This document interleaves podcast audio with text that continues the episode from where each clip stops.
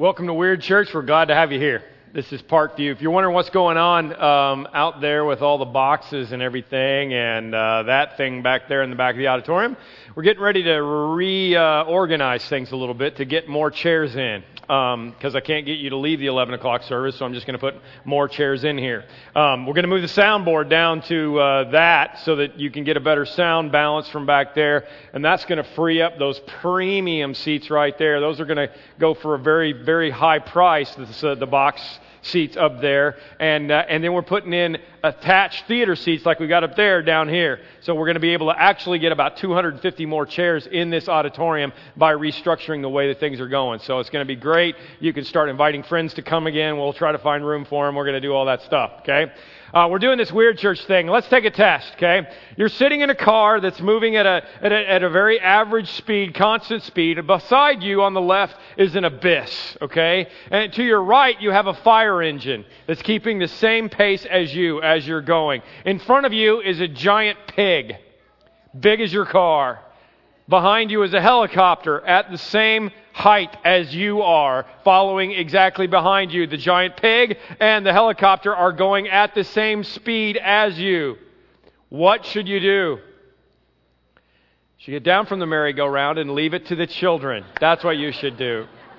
But doesn't life feel like that sometimes? Don't you feel like, what in the world is going on? Why am I doing this wrong? What, why is life not working? Why is there a giant pig? I have all those questions in my life. The merry-go-round is what's normal, isn't it? We get in and we're just normal, and normal's not working anymore. So we're talking about how to be weird. I uh, recently turned 50. I married off a kid. I got a kid that's in Bolivia for six months. I got a, my last one left. I went to California for college, so the nest is empty. My dog died. Luckily, my truck started this morning, or I would be a country song waiting to happen, wouldn't I? I mean, just all these things going on in my life. You know, a lot of them are good, but, but there's a lot of introspection. And so I've come back to who do I want to be for the next 50 years of my life? And, and what kind of church do I want to lead the next 50 years of my life? We're going to put more seats in, but what kind of people do I want you to be? And your friends and those family that don't have a church home that are needing a place, who are we going to be known as? What is Parkview going to be known as as we go into the next part of my life and in the next part of our life as we move through the 21st century? Found this book we're almost out of them again. Uh, a lot of you are reading. It's a really good book called Weird by Craig Groeschel. And I thought, you know what? That works. Let's just do this. Let's be weird.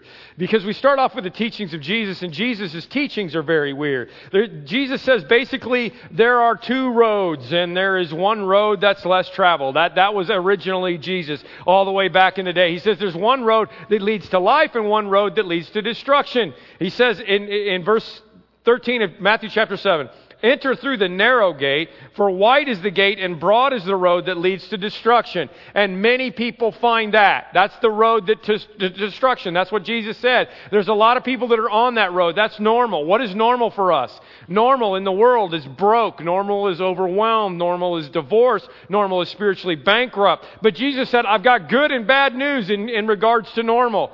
The good news is there is a weird road and it's out there, and that road leads to life. The bad news is very few people find it. Small is the gate, and narrow is the road that leads to life, and only a few find it. That's what Jesus said.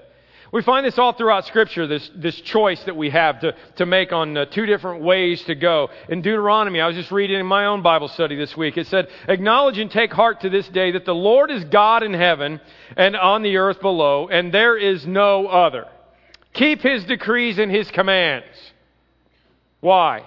Because God's this big killjoy up in heaven, because God doesn't want you to have any fun, because God uh, wants to be a control freak. Is that why? No, he says, keep his decrees and his commands, which I'm giving you today, so that it may go well with you and your children after you, and that you may live long in the land the Lord God gives you for all time. The reason that we follow this road is because it leads to life, not because God wants us to figure everything out and try to be like this perfect person, this perfect child. It's because as a parent, He wants us to not run out into the street. And there's a good reason for that, because out in the street is destruction, and if you follow His plan, it is life. That's the way it is. And so we're going to talk today about weird desires. First week was just uh, weird in a God way. The second week was weird money. Last week, my friend Daryl came and did a great job talking about weird relationships. And today we're going to talk about weird desires.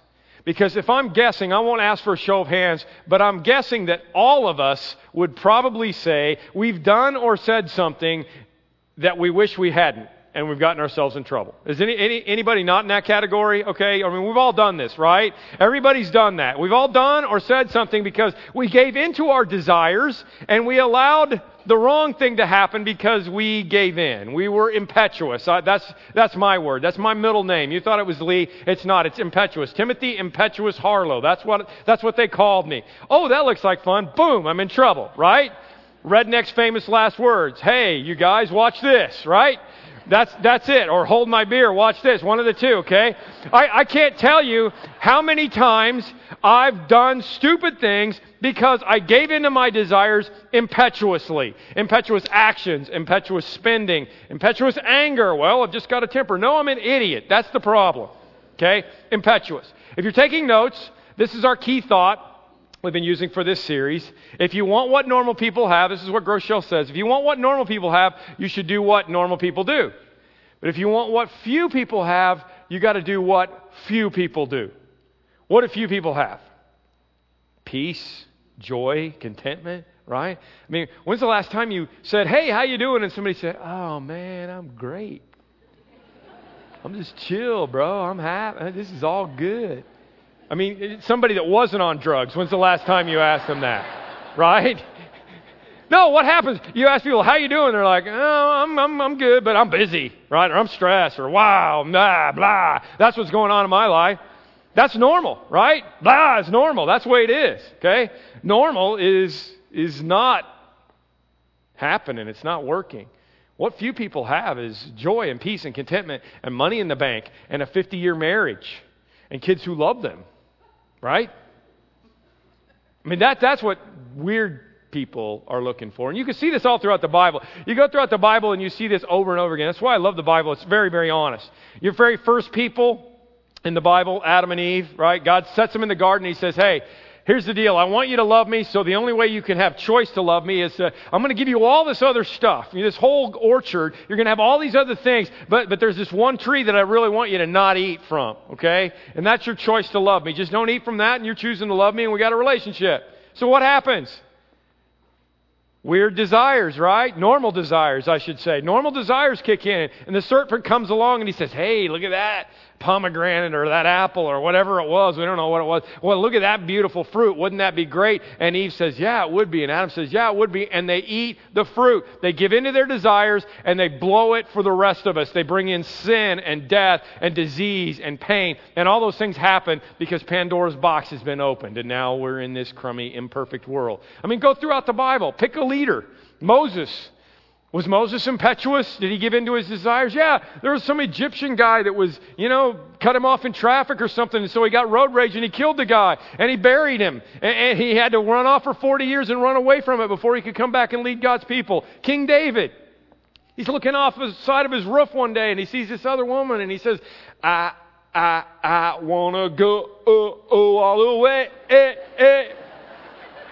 It's in the literal Hebrew, only very few people know that and, and, and, and he gives in, he takes out his freak tonight, right? And he gives in to his desires. And what happens? He blows the whole thing. I mean, this is what happens over and over and over again in the Bible. People give in to their desires.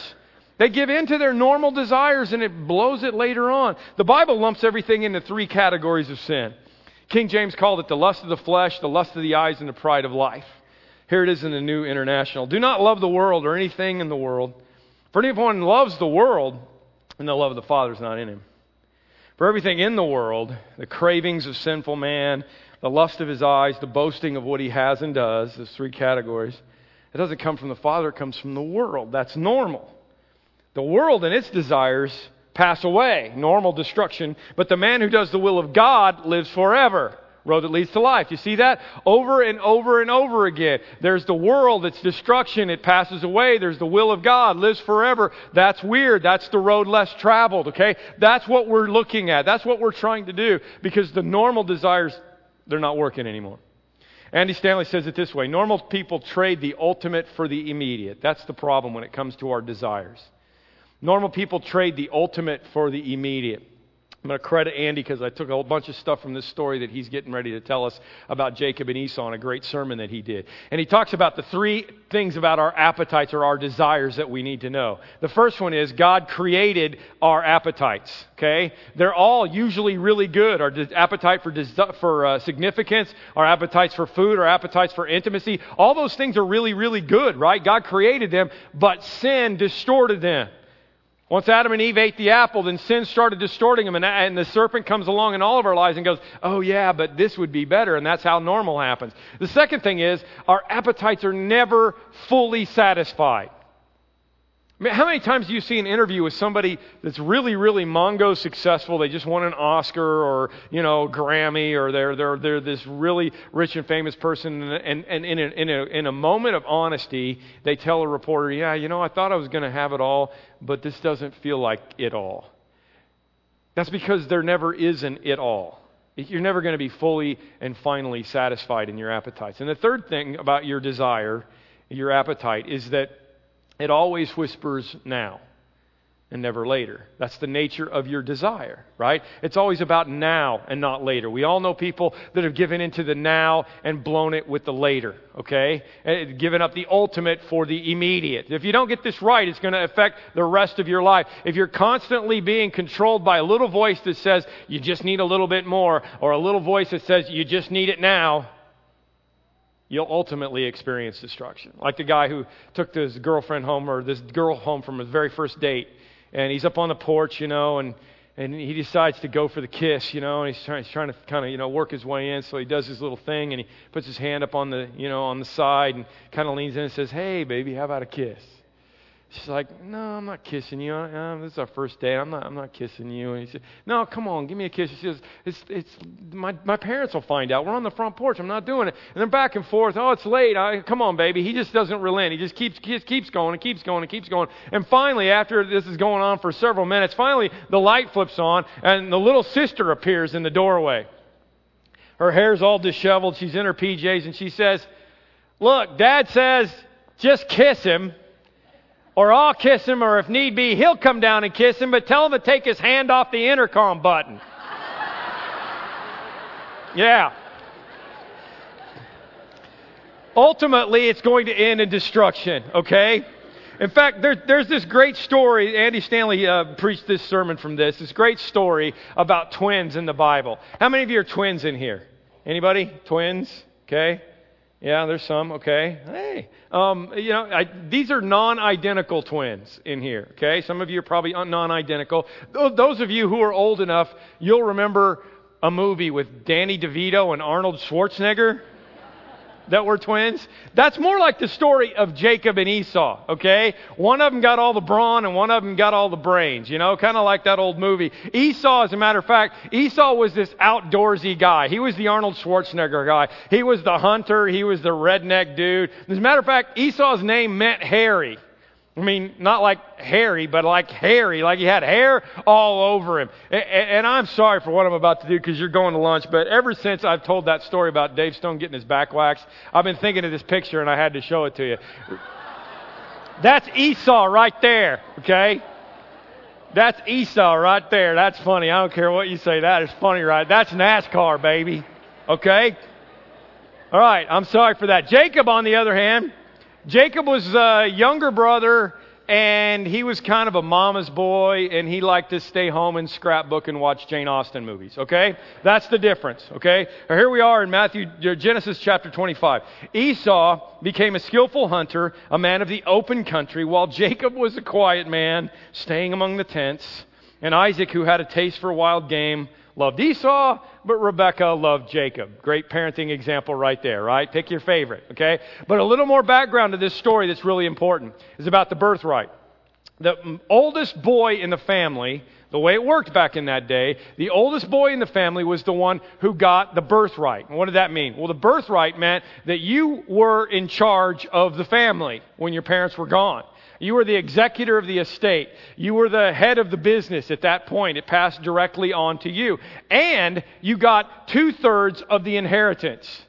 while your little brother got one third of the inheritance. So that's a pretty big deal, okay? So then there's one day when Esau's out hunting or whatever, and he comes home hungry, and we get to Genesis verse 29 of chapter 25, and Jacob was cooking some stew, and Esau came in from the open country famished. And he said to Jacob, Quick, let me have some of that red stew.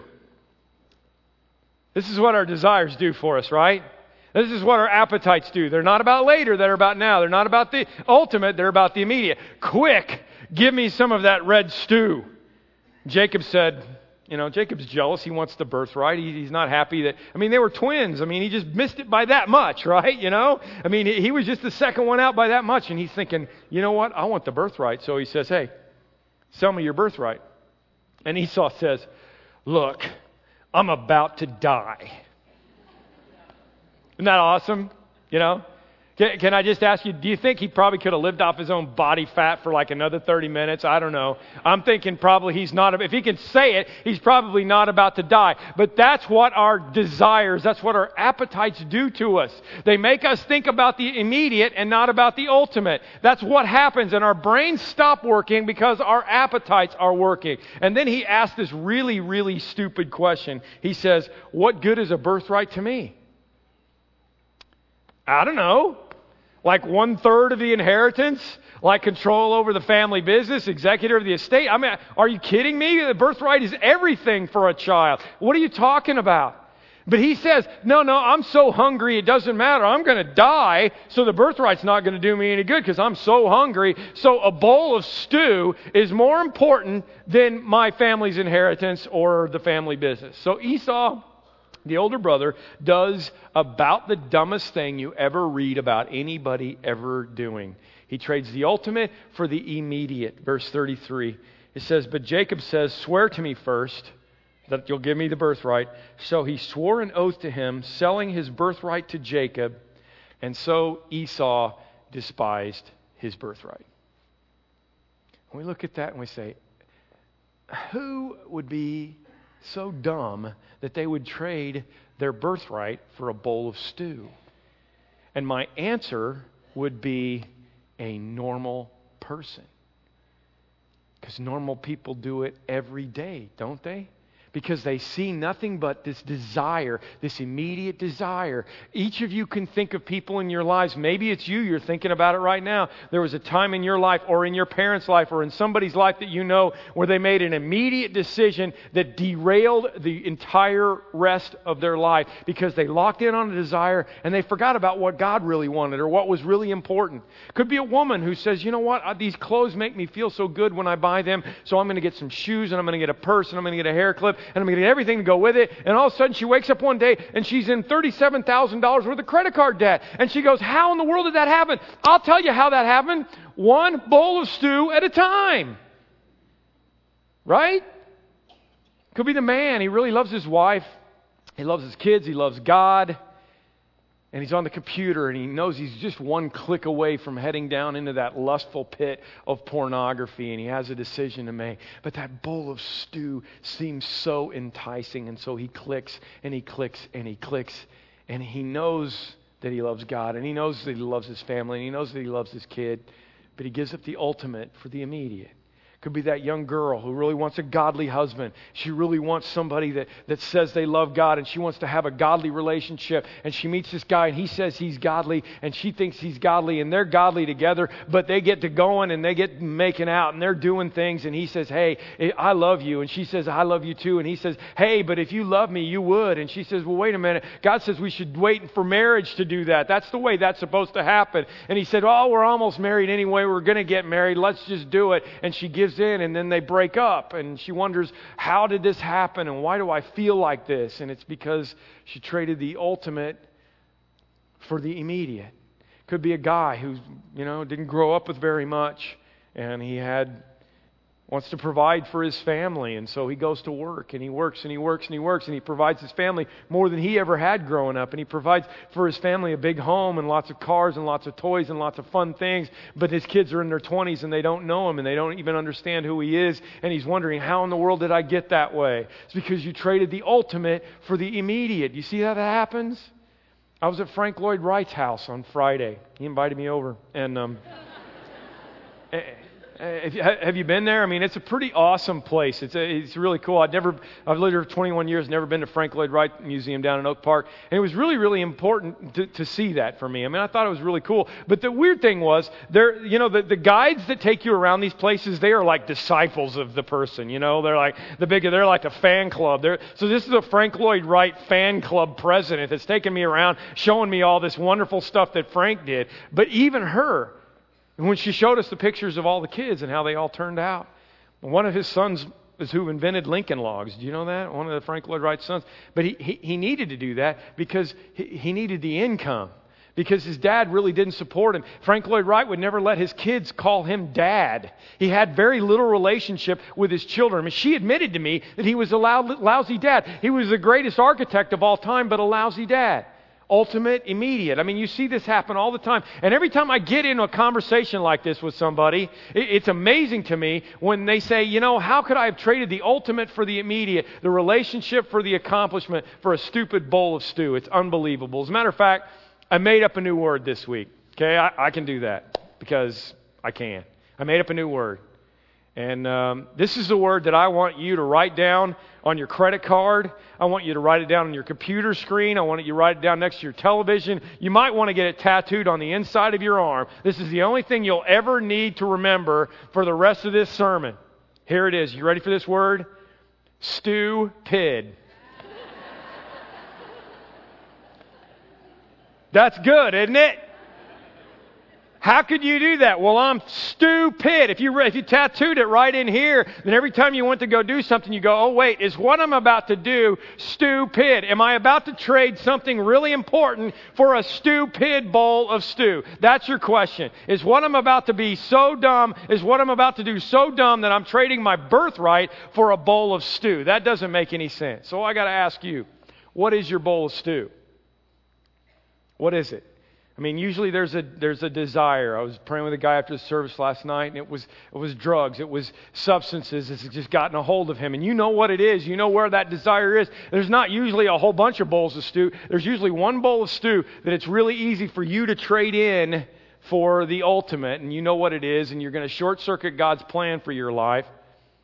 What is it? I mean, maybe it's substances for you. I mean, a lot of people are eating or drinking or smoking or shooting up their eh, end of their life. They're giving the end of their life away where they could be raising their grandkids or they could be, they could be doing great things for God, but they're not going to be here anymore because of the substances and what's doing to their body. Maybe it's control. Maybe you're a control freak and you just got to be in control of everything and you're alienating everybody else because that's your stew. Maybe it's popularity. I told you that's what it was for me in high school. I didn't want to be weird. I wanted to be normal. So I traded in weird for normal. I traded the ultimate for the immediate so that all those people that I could have been an example for Jesus in, they didn't get to see that because I wanted to be, I wanted to be normal. I wanted to be stupid. What, what, is, your, what is your bowl of stew? I got to ask you that. Think about it today. What is it that if it goes unchecked, unmanaged, it's going to mess up the rest of your life? A lot of you guys have seen this. Um, Dennis Rodman's Hall of Fame acceptance piece um, that he did um, you know, got inaugurated into the Hall of Fame, and he gets up and he makes this speech, and he basically admits right there in the middle of it that he was stupid. Listen. My uh, my wife there, Michelle, she's tolerated everything for me for, for 11 years. You know, I haven't been a great father. I haven't been a great husband. And I think, you know, I can't lie about that. And she's a, she's raised two beautiful kids. I mean, three beautiful kids right there. You know, DJ with the hat on, Trinity right there, and, and Tiana right there. And she's been a mother and a father. And I've been very much appreciative of what she's done. And I, I just wish, I wish, you know, anyone say you have any regrets of, in your career being a basketball player, I said, I have one regret. I wish I was a better father.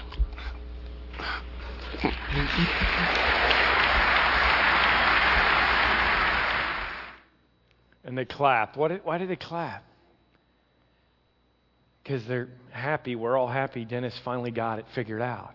I don't know if it's going to change anything, but everybody's like, yeah, dude, bunch of championship rings, that's immediate. Raising your kids, that's the ultimate. Normal people are willing to trade the ultimate for the immediate. Weird people, though they're very different, they live for different values, they know things are going to be different. I'm going to admit something to you. My favorite song out right now is a country song. I'm sorry, but I'm going to admit this to you. Lady Antebellum has a song called Just a Kiss. You know what I'm saying? Is it, and, and, and I'm, I mean, Lady Antebellum's not like a Christian group, you know? Their last song was, I'm a little drunk and I need you now, okay? That's that group, okay? But even the world is starting to understand this. The whole song is like, hey, this might be a really, this might be a really important relationship. So how about if we stop at just a kiss? And I'm listening to this, I'm like, wow, even they get it. They really get this. Maybe there is an ultimate that we ought to not trade the immediate for. If Lady Antebellum got it, then maybe we ought to get it. So here's a couple of things that you need to know. Number one, weird people know that later is better than now. I've talked about this, but I want to say it. Later is often better than now. We are not patient people. Back in the old days, if you missed the stagecoach, you said, oh, well, there'll be another one next week, right? But now, if we miss one panel of the revolving door, we're upset. Am I right? If that lane of traffic takes off a little faster than your lane of traffic, you're like, oh, man, I could have been over there. Is that just me? That's, that's who we are. And, and listen, I, I got to tell you something. Okay, it's everybody. I see that. Wow. I'm sorry. Here's what Proverbs says Proverbs says it's better to be patient than powerful, it's better to have self control than to conquer a city. All right? Later is better than now. In other words, God may say to you, hey, I don't wait, I don't mind if you have some stew, but why don't you just wait for dinner? I mean, what do you think Jacob was making it for? All he had to do was wait for dinner. You know, go get a chicken leg out of the refrigerator and get an apple and eat it and deal with it and wait for the stew at the appropriate time so that you are not stupid. Later is better than now. Let me tell you something. You young people in here, you're going to have a bigger problem with this. You have never not had a microwave. Am I right? You know, you, you never had to wait on a VCR to even rewind, let alone anything else in, in, in life. You're going to have to grab a hold of this. Sometimes later is better than now. Okay? And number two, and this is what Gail was talking about a little earlier weird people, they seek God until his desires become their desires. One thing is you got to wait on your desires until it's the right time for those desires. And the second thing is maybe you need to let your desires become God's desires. Here's what the psalmist said Delight yourself in the Lord, and he will give you the desires of your heart. What does that mean? I mean, the, the, the, word delight in here is like a pottery term. It's like you're the lump of clay and you're seeking God, you're delighting in God as God is working on you. And what a potter does, if you don't understand this, is he takes this hard lump of clay and he starts putting water on it. And when we delight in the Lord, what we're basically doing is we're going, okay, God, pour some water on me. Oh, that really feels good. You're making me into something else. And he's molding us and he's shaping us into something else. And what is he shaping us into? He's shaping us into a likeness of himself so that his desires become our desires. And that will feel weird to you because we live in this world, because we're worldly people, because we're normal people. At first, it's going to feel weird to you, but as we seek the Lord, He's going to give us the desires of our heart. That's what it's going to happen, okay? We seek God first, and then all these things will happen. All these things will be added to you. That's what He says. You're no longer living in the lower things of the world, you're seeking the upper things of God and His testimony. I love the way Paul talks about it in Galatians 5. He says, So I say this Live by the Spirit, and you will not gratify the desires of your sinful nature. For the sinful nature is what is contrary to the Spirit, and the Spirit is contrary to the sinful nature. Do you feel this in your life? They are in conflict with each other so that you don't even know what you want. You find yourself in that situation? Because I do. I don't even know what I want. I feel like I want stew because I'm about to die.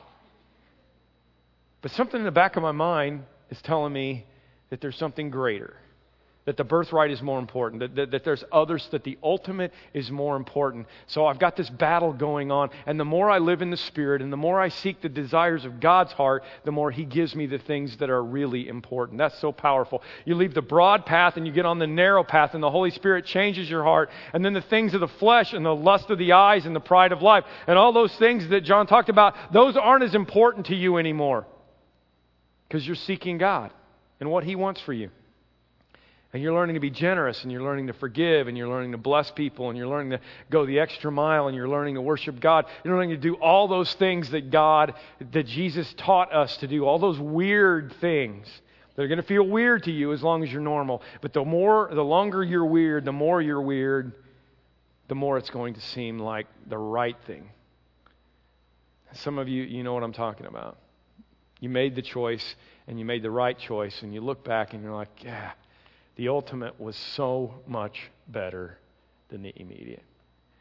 I'm going to finish out with um, a song by Katy Perry, believe it or not. I got to tell you this, um, and no, it's not whatever you're thinking of right now, okay? It's probably a song that you haven't heard of that she wrote, and, and I want to tell you that ahead of time because the song is going to blow your mind as, as we think about this battle that's going on inside of us and this higher calling that God has called us to, okay? One last thing. Those of you who uh, heard church a long time, those of you who've been around church for a long time, you know that when we talk about the Old Testament, we talk about the patriarchs. And we often talk about the God of Abraham, Isaac, and who? Jacob. Those are the big three. Those were the patriarchs. The God of Abraham, Isaac, and Jacob. Can I ask you a question? Who was it supposed to be? See, what we're supposed to say when we talk about the patriarchs is the God of Abraham, Isaac, and Esau. But Esau traded the ultimate for the immediate. So it's Abraham, Isaac, and the little brother, Jacob. Unbelievable, isn't it? No, it's not unbelievable. It's normal. It's normal. And we're going to be weird. Who are you living for? Who is it that you're making decisions for? What is your bowl of stew? And how are you going to fight it? How are you going to fight this battle and, and wear the crown and, and win this thing so that the ultimate that you end up with doesn't matter what's gone on in the past, going forward, life is a bunch of little, million little choices. How are you going to do that? going to give you the opportunity to have the power of the Holy Spirit inside of you going to pray right now. We're going to have communion. We're going to give you the opportunity to ask Jesus to come inside of you and gratify the desires of the Spirit and seek first the kingdom of God and seek the desires, desire His heart. And then He will be able to come inside of you and give you the power to be able to make the right choices. You're not going to always make the right choices. Nobody ever did except for Jesus. But He'll give you the power to do it. Let's pray. Lord God, if there are people in this room who have never really figured out who they're living for. Let this be their day that they're taking a stand, even, even in their own heart, as they decide, I'm going to live for you, God. I'm going to take the road less traveled. I'm going to, I'm going to go the narrow way. This is, this is what you're calling me to do, and I believe you're there. Jesus, I'm asking you to forgive my sin, and I'm going to accept you as my Lord and my Savior, and I'm going to live for you. And at the same time, Jesus, we realize as we take communion right now that we know that, that uh, we're not going to be perfect and that we haven't been perfect. And that's why we needed you to come and to die on the cross for us so that whoever believes in you would not perish but have everlasting life. And it's not about being perfectly on the narrow road all the time. It's not about always following the right things because we know we're going to mess up. It's about your grace, your amazing grace. It's about the, the fact that you took the punishment for us. Lord, we're going to commune right now, and we ask as we do this that you will just help us to remember what your desires are, that you'll help us to live in the weird and not the normal, that you'll help us to think about the ultimate and not the immediate. And that starts right now. In Jesus' name we pray.